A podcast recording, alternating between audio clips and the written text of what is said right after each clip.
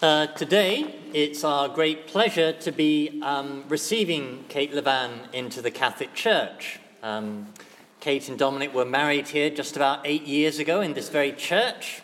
Attend here with Emma and Louisa. Um, Dominic's chairman of our parish finance committee. And so it's a lovely moment for us as a community to be receiving Kate into the church. But it's also a useful moment for all of us to think about what this act signifies and think about what we do every week when we say the creed. So, in a few moments, um, Kate will stand at the front and recite the creed with us as part of the symbolism of what she's doing. Now, if you think what the creed is, when we stand up and we say, I believe, in this long statement of faith, that the creed is a, a summary of the Christian faith. And I didn't write it, and you didn't write it. It's something we have received from the church, something that's been handed on to us. And the Latin for handed on is traditio, from where we get the English word tradition.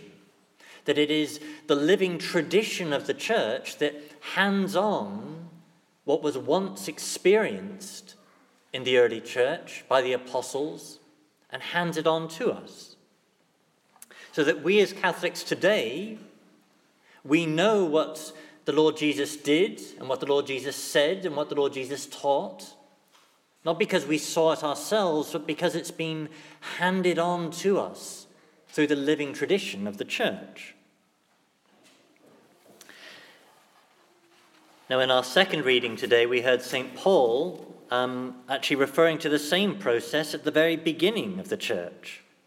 He described how I taught you what I had been taught myself, that he had received something and handed it on. And by that handing on of the message, he'd enabled others to believe. And in that passage we heard there, um, St. Paul recited a, a very short but ancient creed what the scholars of Scripture and those who study literary forms say in the Greek, this is structured in such a way that it was a memorized formula describing the initial core of the message that Jesus died and rose again and who saw it. And he listed the very first witnesses there. And so St. Paul received that and handed it on.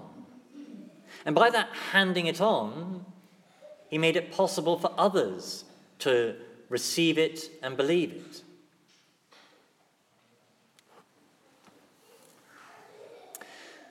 So let me remind you what it means when we say that we believe, what it is to have faith.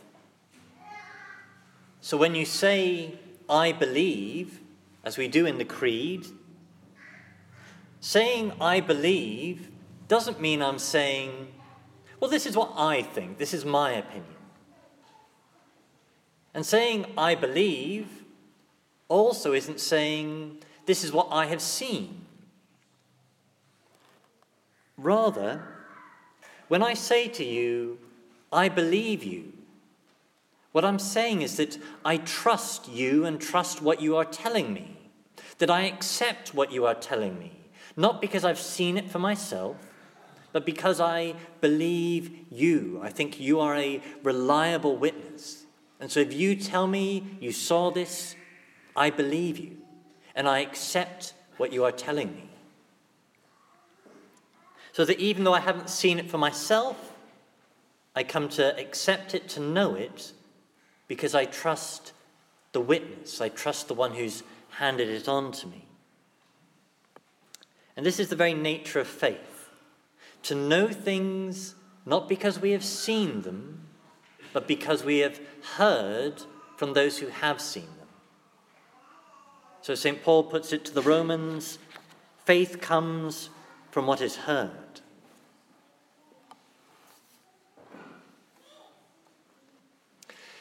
So let me put it this way I personally, I personally know that Jesus was born in Bethlehem, that he died on Calvary, and that he rose on the third day.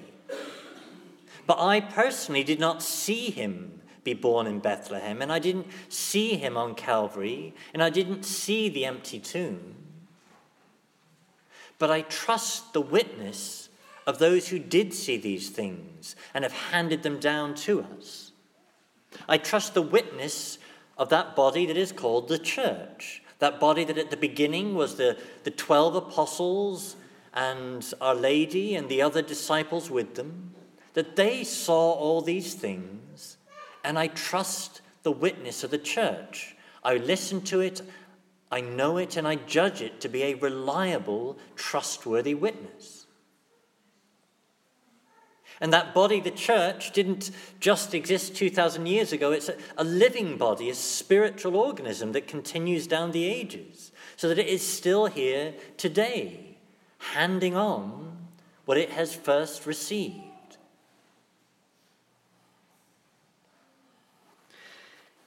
And so, by trusting the witness of the church, I'm able to know a great many things I wouldn't be able to know if I only clung to things I saw for myself. So, as I used the illustration before, I've never been to Africa. I've not seen Africa. But I know Africa exists because I trust the testimony of so many people who have seen it and tell me it exists. And if I was to say, well, I refuse to accept that Africa exists because I've not seen it myself, well, I'd be a fool. There are all kinds of things in life that at a human faith level we know not because we've seen ourselves, but because we trust the testimony of those who have seen them. And this is a big part of how we come to know so many things. And so I didn't see the things that happened in the Bible and are recorded in the Bible, but I trust the testimony of those who did. It's handed on to me, I accept it, and I say, I believe.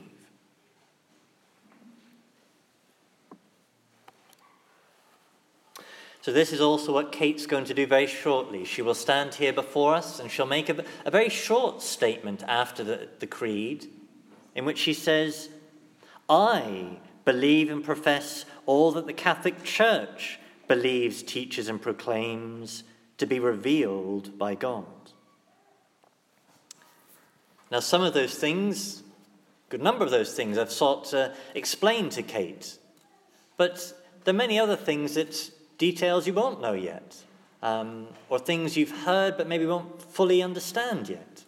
But Kate's heard enough to decide to accept the package, heard enough to decide to trust the witness, the church. That Christ chose his apostles, he founded the church, he set up the church to be the living body that would hand on as a witness from one generation to the next what he first showed and did 2,000 years ago. And it's not easy to make that step of faith. It's not easy to say, I choose to accept what I've not seen myself. I choose to accept what I may not yet fully understand myself, but I choose to accept it because I trust the witness of the church handing it on to me. But it's essential that we make that step, essential that we have faith if we're going to know so many things that we can't know if we demand to only accept what we see for ourselves. So, to come back to where I began, that's what we do every week when we say the creed. That's what we do every week when we stand up and say, I believe.